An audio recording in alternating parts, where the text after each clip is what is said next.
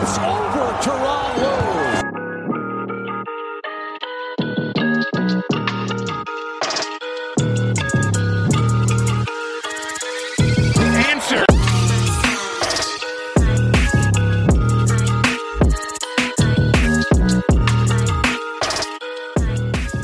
Buongiorno a tutti e benvenuti in un'altra puntata di The Answer Podcast. Io sono Andrea Lo Giudice, il vostro conduttore. Con me il solito mio eccellente compagno di viaggio, il Doc Andrea Fanicchi. Ciao Doc. Ciao Andrea, cominciamo in maniera rilassata oggi, cominciamo in maniera sconsolata direi, no? Sì, oggi, oggi iniziamo male. Ho fatto la solita introduzione, buongiorno così, ma in realtà non è un buongiorno oggi perché per chi si è svegliato dopo la gara di stanotte, penso che tutti i tifosi Sixers si siano svegliati male, soprattutto chi l'ha vista in diretta, eh, non so neanche se ha dormito poi dopo questa bruciante sconfitta. Ti confermo di non aver dormito e, e oggi sono molto stanco, molto deluso, molto arrabbiato, spero che la puntata non ne risenta, dai.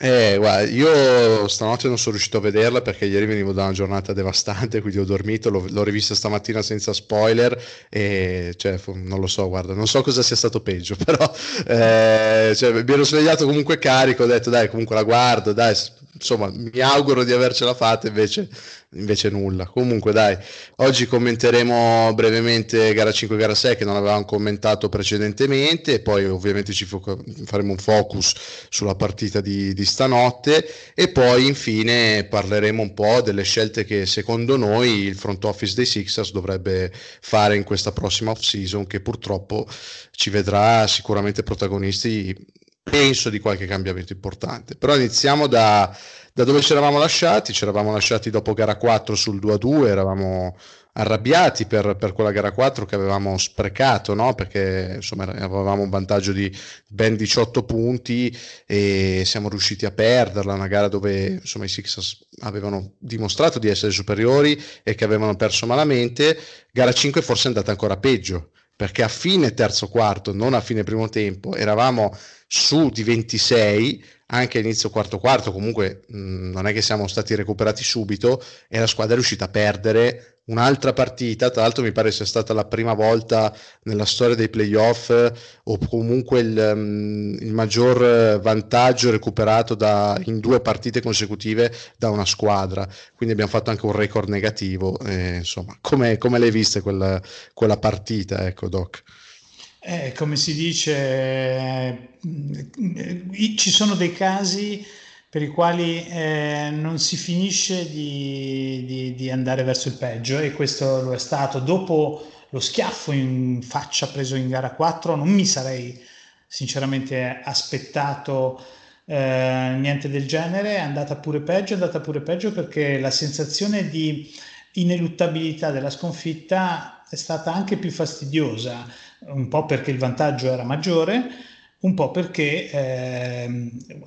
a quel punto abbiamo scoperto totalmente tutte le nostre debolezze. Uno solo può essere un episodio, due sono evidentemente il segnale di un malessere. È stato l'inizio del disastro, tutto sommato, no? nel senso, poi ne parleremo, eh, ci siamo rimessi in carreggiata, questo è stato importante per gara 6, però gara 5 è stato il timbro finale su quello che sarebbe stato il finale di stagione dei Sixers, cioè una squadra che eh, venendo a mancare, eh, anche se solo in parte, Embiid, non essendo più in forma Embiid, siccome lo avevamo già detto, questa squadra vive o muore di eh, Joel Embiid, eh, gli altri ehm, non hanno preso la responsabilità che si richiederebbe al loro status. Per gli altri parliamo naturalmente di Ben Simmons, parliamo di Tobias Harris. Partendo da questo presupposto, eh, ci siamo trovati tra le mani dei Sixers, squadra molto più mediocre di quello che lasciava intendere il record, di quello che lasciava anche intendere eh, la prestazione con Washington. E ci siamo trovati di fronte, poi ne riparleremo ancora, ad una squadra, quella degli Atlanta Hawks, di fronte alla quale io mi tolgo il cappello e faccio i complimenti, perché loro sì che hanno fatto una vera impresa. Eh, restano secondo me una squadra interessante ottima in alcuni elementi, ben equilibrata, eh, un bel mix di giovani ed esperienza, però una squadra obiettivamente inferiore a quello che sono i Sixers o che dovevano essere i Sixers. Non sono stati inferiori a quelli che sono i Sixers, naturalmente, perché quando poi vinci 4 a 3,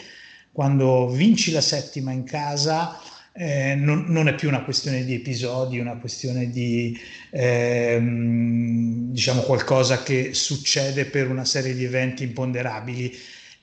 c'è l'evidenza di qualcosa di diverso. Ecco, ritornando a, gara 5, prima di scorrere tutto, dico, quella è stata un po' l'epitome, è stata un po' la, la, la gara esempio di come sarebbero andati, di come sarebbe andata questa serie, di come sarebbero andati questi playoff e purtroppo di come abbiamo dovuto chiudere questa stagione che era nata con altri auspici, non di vittoria naturalmente, ma che una volta eh, che questi auspici vengono quantomeno illusoriamente superati dalla stagione,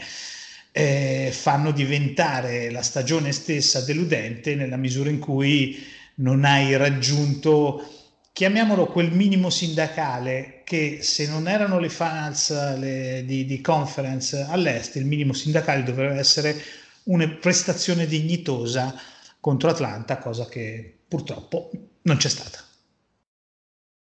Sì, esatto, condivido, condivido perfettamente anche perché cioè, il discorso, secondo me, principale di questa serie eh, su cui bisogna focalizzarsi, secondo me, è un problema di mentalità, proprio il focus maggiore, no? Perché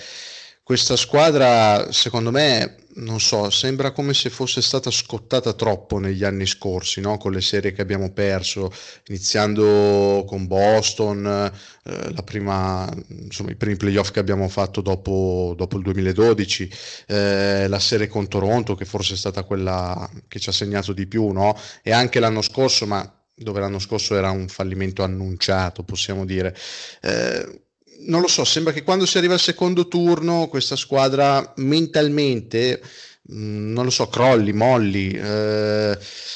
abbia qualche problema di troppo, perché effettivamente perdere una gara come gara 5 è, è veramente strano, no? Per una squadra comunque superiore, cioè noi l'abbiamo sempre detto, io continuo a sostenerlo, cioè per me i Sixers, nonostante siano usciti cioè, sono più forti degli Hawks, eh, l'hanno dimostrato durante la stagione regolare e, e, secondo me in parte l'hanno dimostrato anche in questa serie perché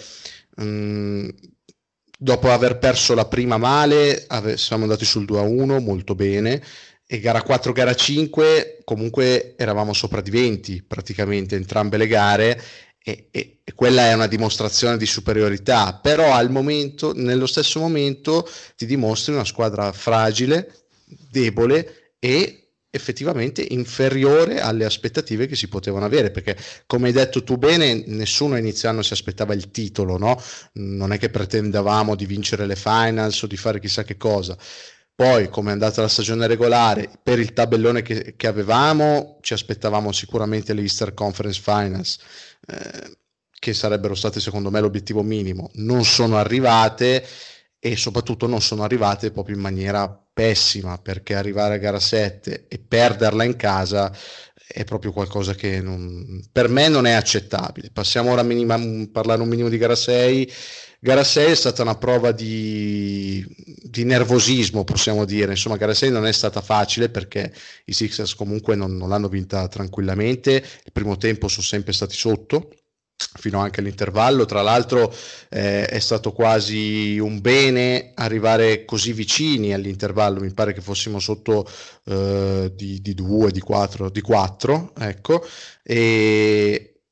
secondo me era anche un, quasi un regalo essere sotto di 4 perché non avevano giocato un bellissimo primo tempo. Poi l'inizio del terzo quarto è stato folgorante 14 a 0 di parziale sembrava che l'inerzia fosse totalmente cambiata però gli Hawks non hanno mai mollato e insomma gli ultimi due minuti eravamo solo sopra di un punto 94 a 93 e insomma comunque poi vabbè i ragazzi sono stati bravi a chiuderla con i liberi e tutto quanto però non è stata una gara facile. Forse anche lì Mm, sicuramente c'è stata una reazione, siamo stati bravi a vincerla, però anche lì si è visto un problema di mentalità, secondo me. Mm, poi me lo direi anche tu perché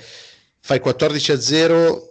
all'inizio del terzo quarto, no? quindi ribalti l'inerzia, però non ti stacchi, ti fai recuperare e devi soffrire per vincere la partita. Cosa ne pensi? Ma che sotto certi aspetti, se gara 4 e gara 5 vanno a braccetto, gara 6 e gara 7 lo vanno ugualmente, con la differenza che in gara 6 abbiamo trovato due giocatori inaspettati, eh, almeno a quel livello, o almeno uno soprattutto che è Taris Maxi, che ha preso in mano la squadra, ha fatto 16 punti, l'ha presa in mano quel minimo anche lì che ci si può aspettare da una guardia che ha punti nelle mani, che si crea il proprio tiro, che va a, um, al ferro, quello che dovrebbe fare una, gara, eh, una guardia in una gara di playoff. E Seth Curry, che indubbiamente è stato il migliore di tutti i Sixers in questa serie, ha giocato dei playoff ottimi, ha dimostrato di essere la migliore acquisizione fatta da Daryl Murray, ha dimostrato come un giocatore così ti serva sempre perché è un apriscatole, praticamente è quello che eh, può allargare le difese e contemporaneamente diciamo eh, ha quei punti eh, che ti garantiscono dei break essenziali durante la partita. Eh, non ci sono stati in gara 7, gara 7 che ha somigliato per tre quarti a gara 6, poi è finita come è finita, con, tutte, con tutti poi distinguo e le particolarità che ci sono state in gara, eh, in gara 7. Una particolarità che è comunabile purtroppo a gara 6, a gara 5, a gara 4, è che a un certo punto e poi qui andremo nei misteri gaudiosi. Eh, la nostra point guard titolare, eh, il nostro difensore, secondo miglior difensore dell'anno, obiettivamente uno dei migliori giocatori che abbiamo sempre presupposto di avere a roster, è completamente sparito nel quarto quarto, eh, un po' è sparito perché è stato panchinato, un po' è sparito perché è sparito letteralmente dal radar offensivo e questa è un'altra cosa in comune tra le gare e questo se non l'abbiamo pagato in gara 6 è stato incredibilmente pagato in, in gara 7 nella quale ad un certo punto giocatori come Ben Simmons, come Tobias Harris che lo ha fatto in parte in gara 7 si devono svegliare soprattutto se continua a mancare ti la gamba, io dico le gambe, diciamo, di Joel Embiid, che ha fatto comunque una partita degna anche stanotte, che però evidentemente non era il meglio, non era il meglio perché eh, alla fine giocare con un, um, con un menisco lesionato lo paghi e lo paghi in termini soprattutto di gambe che ti, devo, ti devono sorreggere. Ho visto Embiid sbagliare dei tiri della media che non sbaglia mai non li sbaglia secondo me perché non ha più mira, li sbaglia perché non ha le gambe sotto per sostenere il movimento, questo fondamentalmente. E quindi qui già parleremo di gara 7, non voglio andare avanti. Ecco, gara 6 a un certo punto eh, riusciamo con eh, i tiri liberi finali, con eh, una dose forse maggiore, diciamo così, anche di, di fortuna e di casualità a portarla a casa e a quel punto, e qui faccio l'introduzione a gara 7, io, molti, pur riconoscendo i difetti costitutivi di questa squadra, pensiamo, beh, eh, è cambiata l'inerzia e andiamo a giocarci gara 7 in casa, che a questo punto naturalmente non avremmo potuto che vincere. Non è andata così. Sì, direi che non è andata così, adesso ne parleremo. Volevo focalizzarmi un attimo su Ben Simmons perché ci sono dei dati veramente preoccupanti, cioè nelle ultime quattro gare, nei quarti quarti, ha tentato ben zero tiri dal campo. E, ed è inaccettabile, cioè se tu sei un tre volte all star, un terzo team all NBA, eh, due volte primo quintetto difensivo, insomma tutto quello che vogliamo, non puoi non prenderti un tiro, un tiro nei quarti quarti nelle ultime quattro partite della serie, cioè non, non è possibile perché se tu sei ok, offensivamente si sa che ha dei limiti e tutto quanto, nessuno lo mette in discussione e nessuno pretendeva che si prendesse 40 tiri, eh, attenzione perché non è quello che diciamo noi, però prendersene zero, sparire, mh, non fare nulla di utile alla fine è, è veramente grave, cioè io ieri poi ne parleremo approfonditamente, ma mi ricordo sul 98-96 per Yokes, lui era in post, si è liberato, era sotto canestro da solo e invece di schiacciare ha passato la palla a Tybull. Ecco, quello è, è una cosa pazzesca. Eh, a questa domanda ho partecipato mh, per Around Game alla conferenza stampa eh, di chiusura, eh, sia mh, mm, allora si è parlato moltissimo di Embiid in sua assenza, cioè Embiid ha partecipato alla conferenza stampa diciamo nella sala secondaria, si è parlato moltissimo in sua assenza, ne ha parlato Doc Rivers e ne ha parlato specificamente sull'episodio che ricordi. Ehm, eh, Joel Embiid, il quale ha detto quello è stato uno dei momenti, diciamo, turning point, no? come si dice in inglese, eh, avevamo un tiro aperto abbiamo finito per segnare un tiro libero su due. Eh, perché? Perché dopo aver superato Gallinari, in, in, in uno di, di, quei tiri che sinceramente non avrebbe sbagliato, perché era una schiacciata, diciamo quella che la specialità rimasta a Ben Simmons, eh, ha indugiato e ha passato il pallone sotto come si vede fare al campetto ogni tanto, sai quando c'è quel giocatore un po' timido, si vede fare al campetto, ha passato la palla a Tybull che eh, anche lui ha eh, diciamo fatto un movimento un po' innaturale guadagnandosi poi un tiro libero, anche lui non è un gran tiratore di tiri liberi tutto sommato. E c'è stato anche un dialogo tra Ben Simmons e Joel Embiid. Ho paura che quello sia un po' il dialogo de- della fine di un'epoca, ma non voglio non voglio anticipare. Le parole di Embiid mi sono sembrate pesanti, poi a, a domanda specifica ha detto che eh, ama tutti i suoi compagni e non è il momento di parlare di eventuali cambiamenti. Eh, Doc Rivers da, da, da suo conto a, a, domanda se Ben Simmons è la point guard con la quale puoi vincere un titolo ha detto non sono in grado di rispondere a questa domanda queste risposte mi sembra che siano già in realtà di per sé una risposta, come diciamo noi, di answer.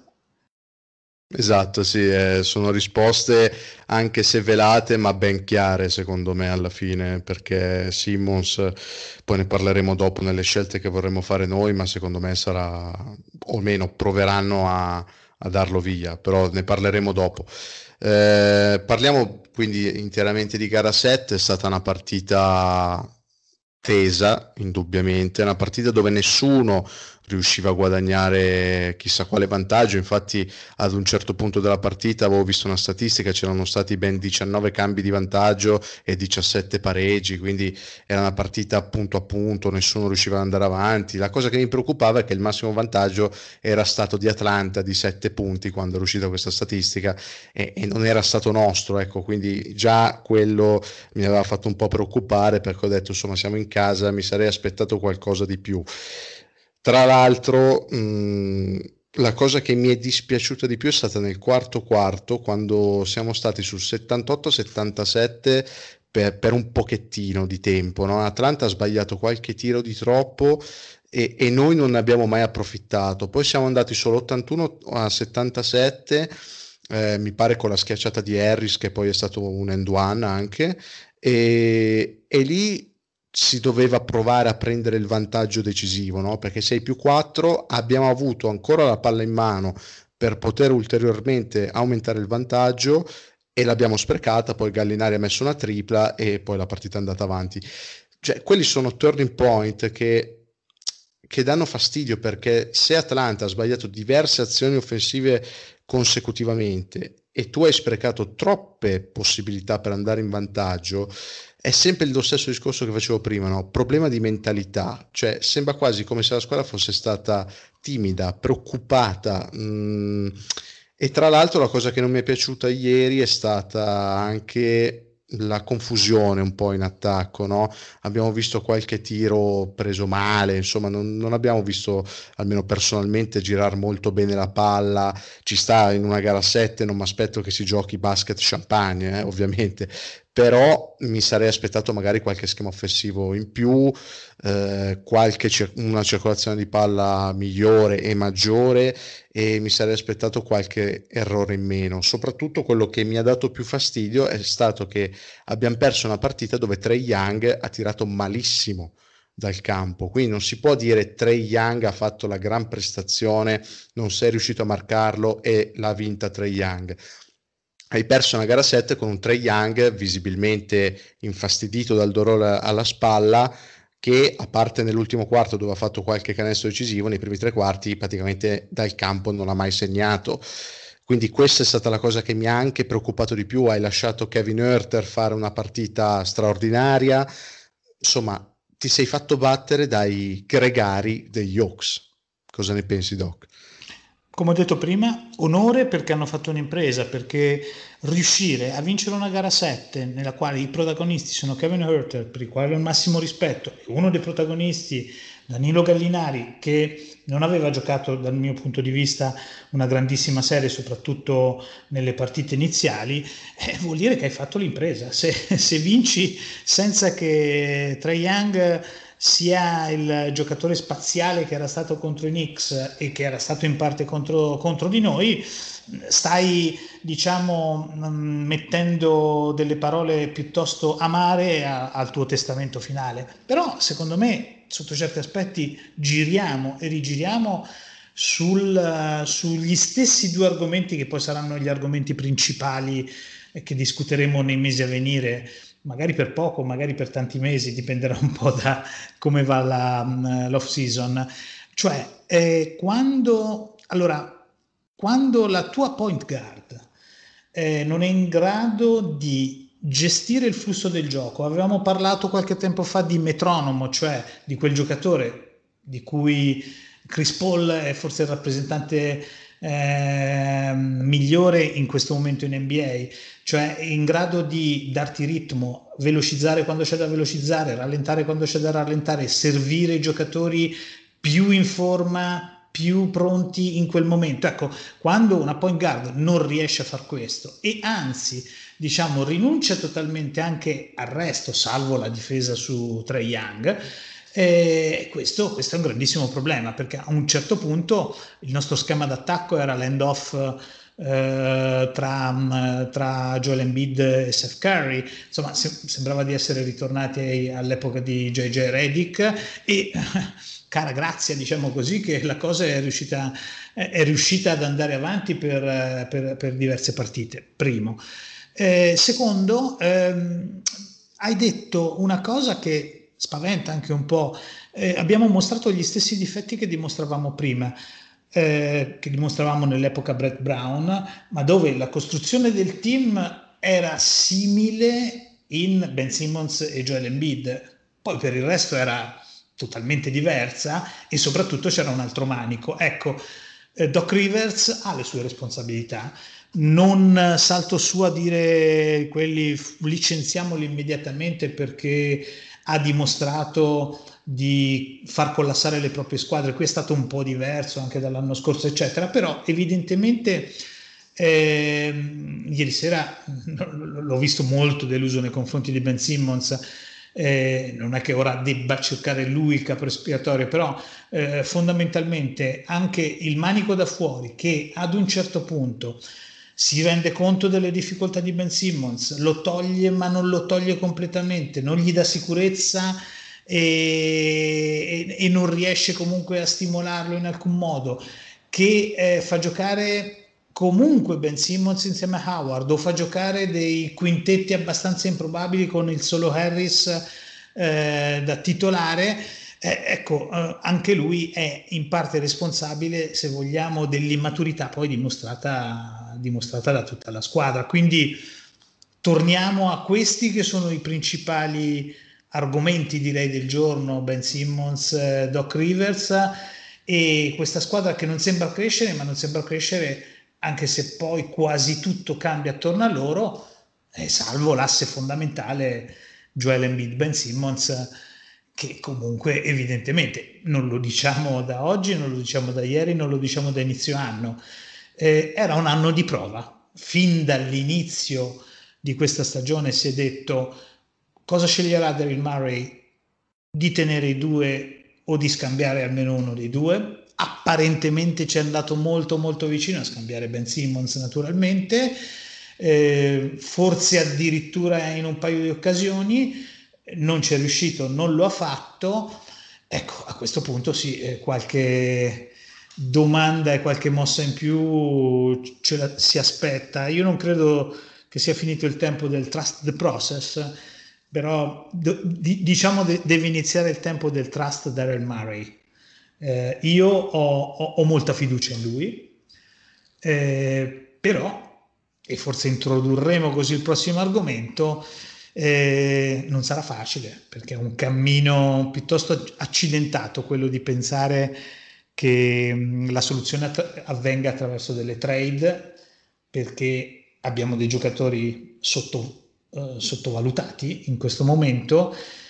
abbiamo i migliori sopravvalutati di cui non ci vorremmo privare perché sono sembrati gli unici a fare qualcosa.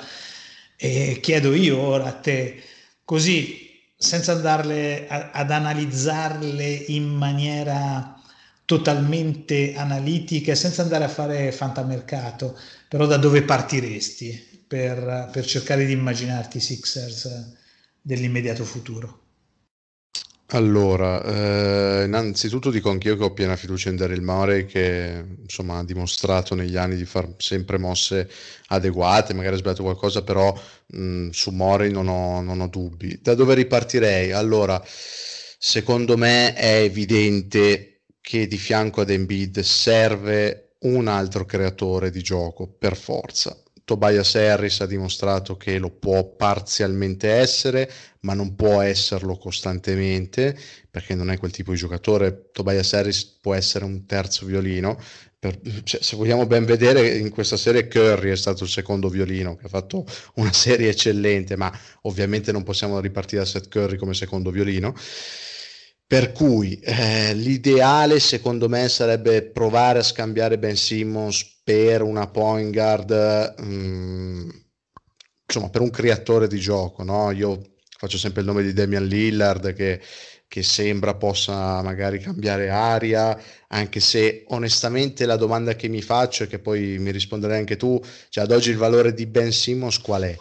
Eh, secondo me al momento è, molto basso, cioè se a inizio anno si poteva veramente pensare di poterlo scambiare per Arden, per, per queste tipologie di giocatori, poi la trade per Arden secondo me non è andata in porto perché Fertitta, che è il proprietario dei Rockets, non l'avrebbe mai dato a Daryl Morey, quindi potevamo anche dargli Embiid, Simmons ed Harris assieme, che, che molto probabilmente non avrebbe accettato lo stesso. Eh, quindi tolto questo, però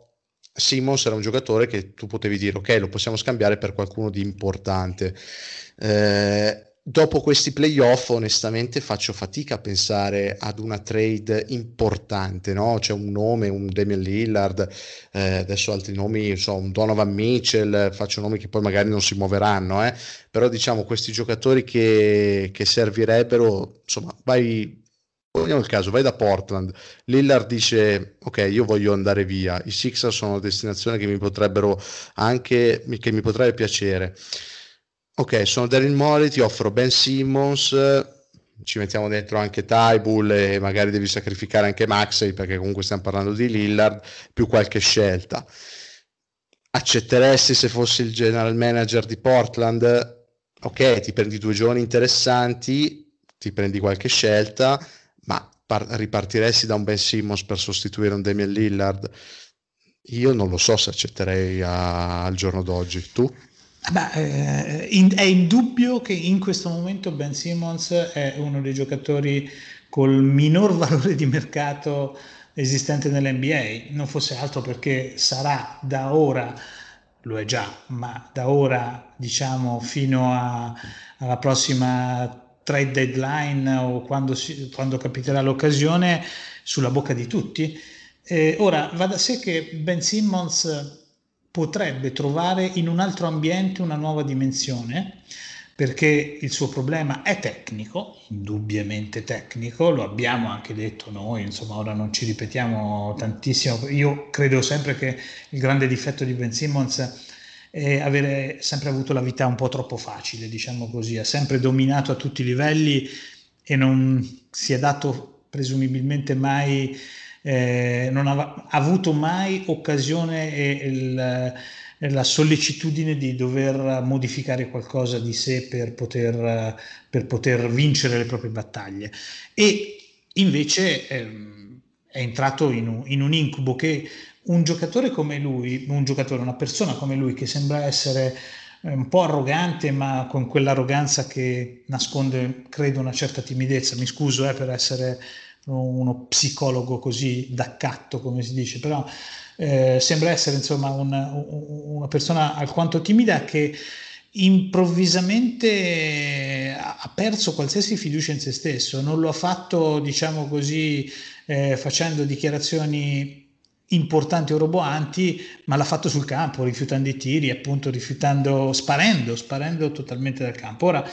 eh, presumibilmente in un'altra squadra che abbia bisogno di un giocatore diverso, non faccio dei paragoni, non faccio assolutamente dei paragoni, sia chiaro, però ricordo la, parago- la parabola di Andrei Gudala eh, ai Sixers eh, ai Sixers Andrei Gudala doveva essere il nuovo Allen Iverson, non poteva esserlo, quando è andato in qualsiasi altra squadra ha dimostrato quale giocatore in realtà fosse. Non sto facendo assolutamente paragoni, però questo per dire ci sono degli ambienti che ti segnano e che ti impediscono di far uscire anche quel buono che hai. Quindi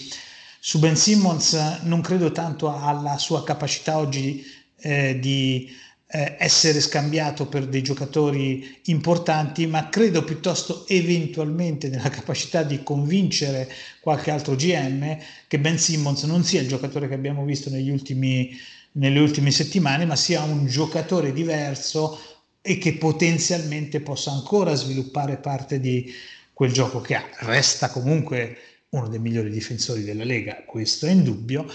E se torno alla questione valore, eh, dico che oggi Ben Simmons lo scambi solo sacrificando pedine, che siano Taris Maxi, che siano Matty Bull, neanche più a questo punto Shake Milton, perché obiettivamente Shake Milton non ha giocato neanche lui una serie d'eccellenza, e, o lo scambi insieme al contratto di Seth Curry, che lo abbiamo noi a contratto per altri due anni per un totale irrisorio, mi sembra tra i 6 e gli 8 milioni.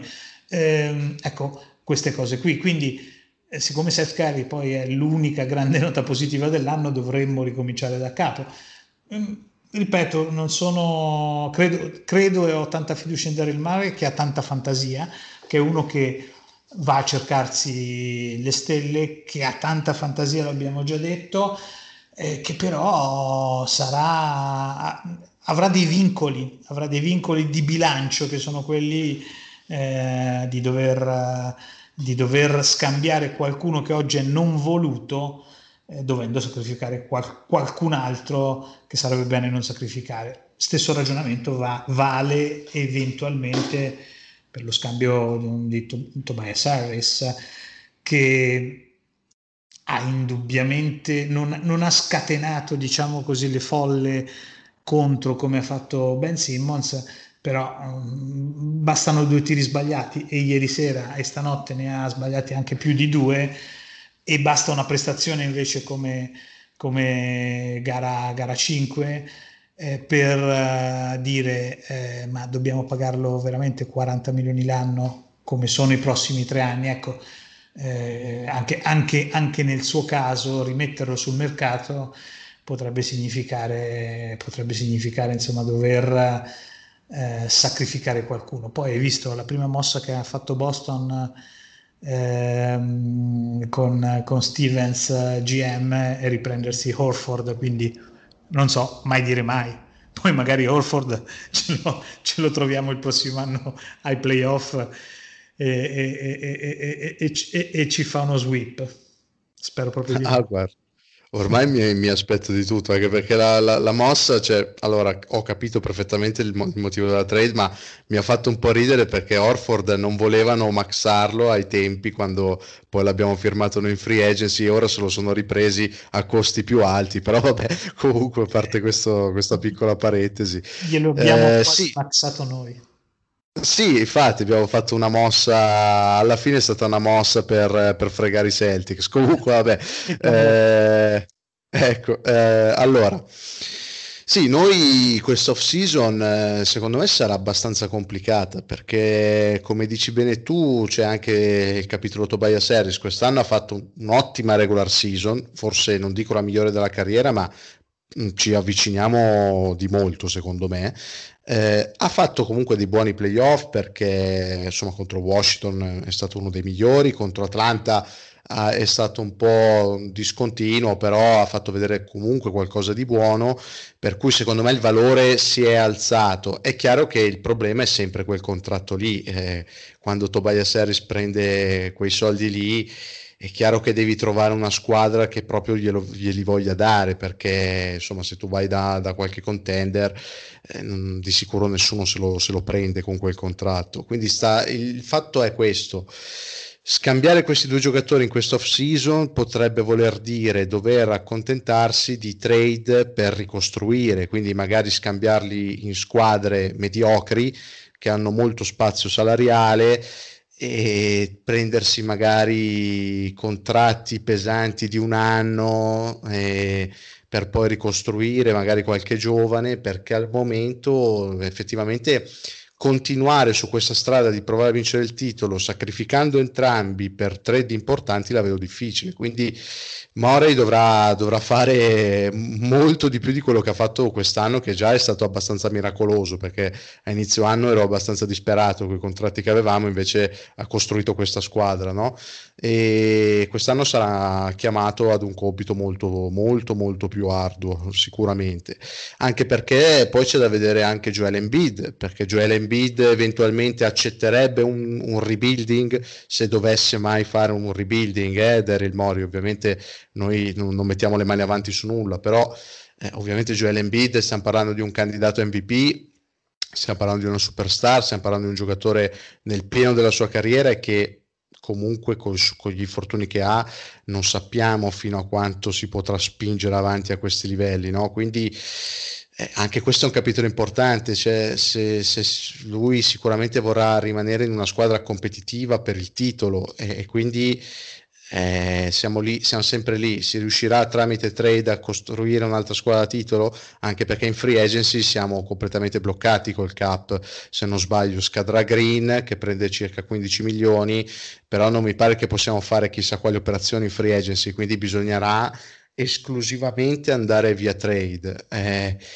un giocatore che potrebbe cambiare aria, eh, che è sempre sulla bocca di tutti, è sempre Kawhi Leonard, però anche Kawhi Leonard scade, quindi bisogna vedere se firmerà direttamente un contratto in free agency oppure se farà una sign and trade, ma anche lì eh, i Clippers cosa fanno? Si riprendono Tobias Harris per Kawhi Leonard, cioè mi sembra una, una cosa un po' irreale, ecco.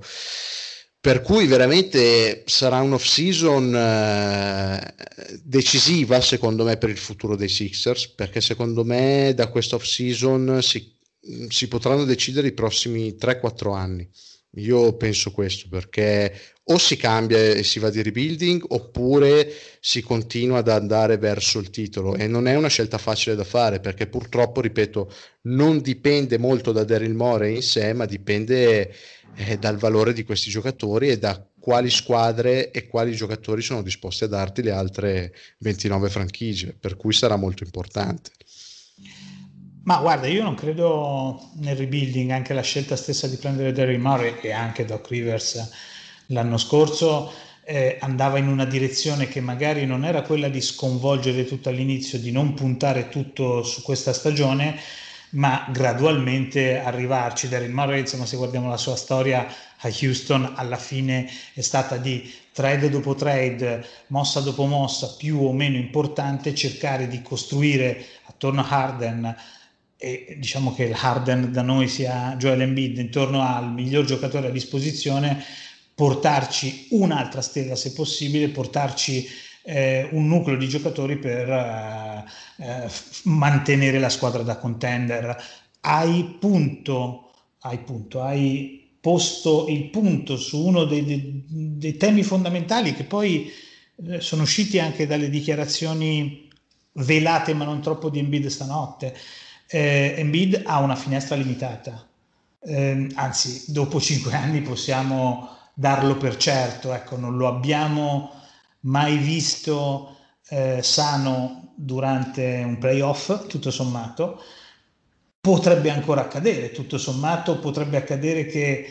eh, gli capiti uno o due anni se ti va bene, ecco, in quegli uno o due anni devi essere pronto a, a sfruttare l'occasione e non mi sembra di capire dalla faccia di Embiid di ieri, dalle espressioni che teneva in campo e quant'altro, che sarebbe disponibile a perdere ulteriore tempo. A quel punto chiederebbe lui una trade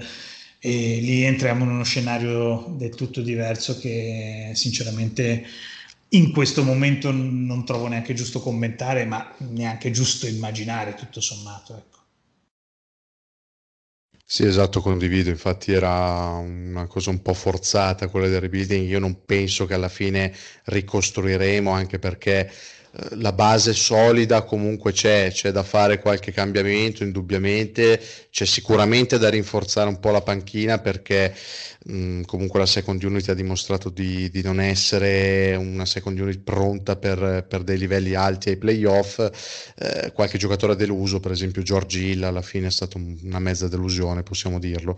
eh, e anche altri, quindi ecco c'è sicuramente da toccare un po' la panchina e poi il grande dilemma Simons Harris eh, che verrà affrontato durante questo off season vedremo. Ti, ti, lascio con un'ultima domanda e poi chiudiamo la puntata. Eh, verso la trade deadline si parlava diciamo di uno scambio Simmons Lauri l'avresti fatto uh, col senno di poi, anche se è facile commentare dopo, ma l'avresti fatto tu? Beh, eh, dico che Lauri insieme a Chris Paul è uno di quei giocatori che mh, mm, hanno quelle caratteristiche che menzionavo prima, cioè è un giocatore di leadership mh, mm, che ha una capacità più mentale quasi che tecnica, ma anche tecnica naturalmente di imporre eh, il ritmo del gioco delle squadre che conducono e insomma sì, eh, poneva dei, dei, quesiti piuttosto complicati come a quell'età prenderlo praticamente in scadenza eh, e non essere magari in grado di rifirmarlo avrebbe significato un buco nell'acqua immenso. Però sì, quantomeno avrei voluto vedere giocare uno come lui in una squadra tipo ieri sera, tipo stanotte, tipo quella di questa serie, eh, vederlo giocare in una squadra che avrebbe necessitato moltissimo della, eh, di, un, di, un, puncher, di qualcuno che, in grado di, di colpirti quando, quando, è necessario e magari anche, anche lui di tenere botta difensivamente contro il backcourt di, di Atlanta e soprattutto come si è detto e si dovrà ridire, di impostartelo un attimo il gioco, eh, non dico schemi astrusi, dico proprio quella capacità che hanno le point guard, altrimenti non sarebbero point guard, di capire il gioco un attimo prima e eh, agire di conseguenza, cosa che ci è mancata. Se, de- se devo fare una chiosa finale andando su questioni di speranza, no? più che anche qua di, di vera razionalità. Eh, ne abbiamo fatti molti di errori eh, negli anni. Mm, Daryl Murray ha azzeccato a, a, alcuni scambi e non sarebbe stato eh, così evidente pensarlo a inizio anno. Tra le cose positive che abbiamo fatto abbiamo scelto dei buoni giocatori con delle scelte alte, non con quelle, non con quelle basse evidentemente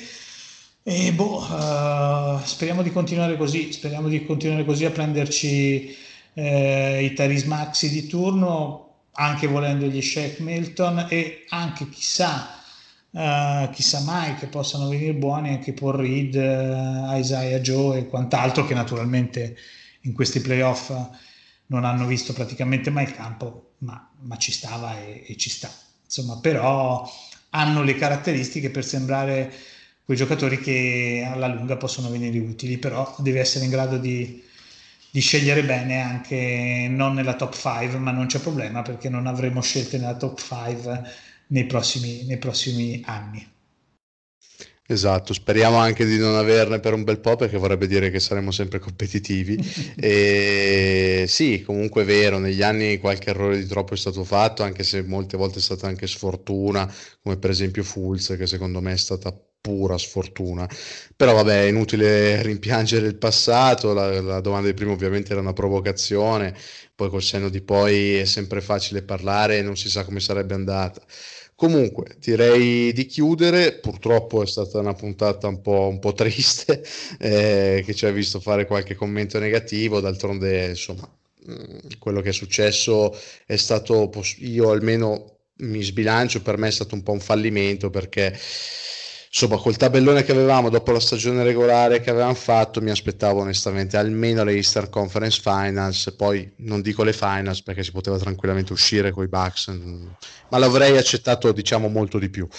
e direi di chiudere quindi adesso insomma noi ci, ci dovremo organizzare anche noi perché chiaramente i Sixers adesso vanno in vacanza e quindi molto probabilmente andremo anche noi in vacanza anche se non lo saremo per davvero perché lavoreremo. Eh, quindi vedremo quando fare la prossima puntata. Noi comunque eh, vi aggiorneremo sempre quindi se dovessero uscire notizie importanti o avremo qualche puntata speciale da, da fare eh, la faremo faremo ovviamente presto o tardi che sia. Eh, comunque, insomma, voi riman- ascoltateci sempre, rimanete, rimanete con noi, eh, non vi- dimenticatevi di noi ovviamente perché noi torneremo, l'off season eh, saremo sempre con voi. Parleremo poi ovviamente sempre di free agency, di, di draft e vi accompagneremo fino all'inizio della prossima regular season. Io ringrazio il Doc che è stato qui con me per questa puntata. Ciao Doc.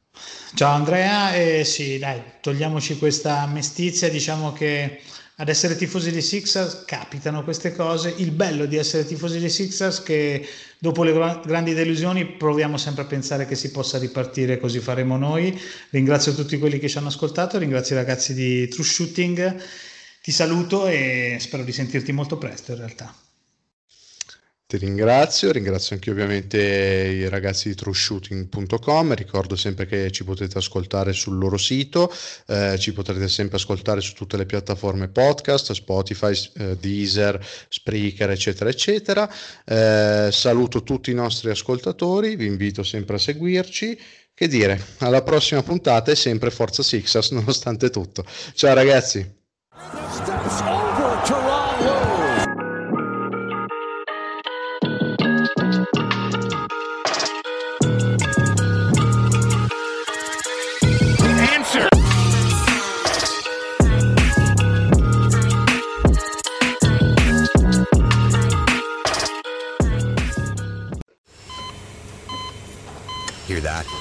That's the sound of a patient whose health data is protected from a cyber attack.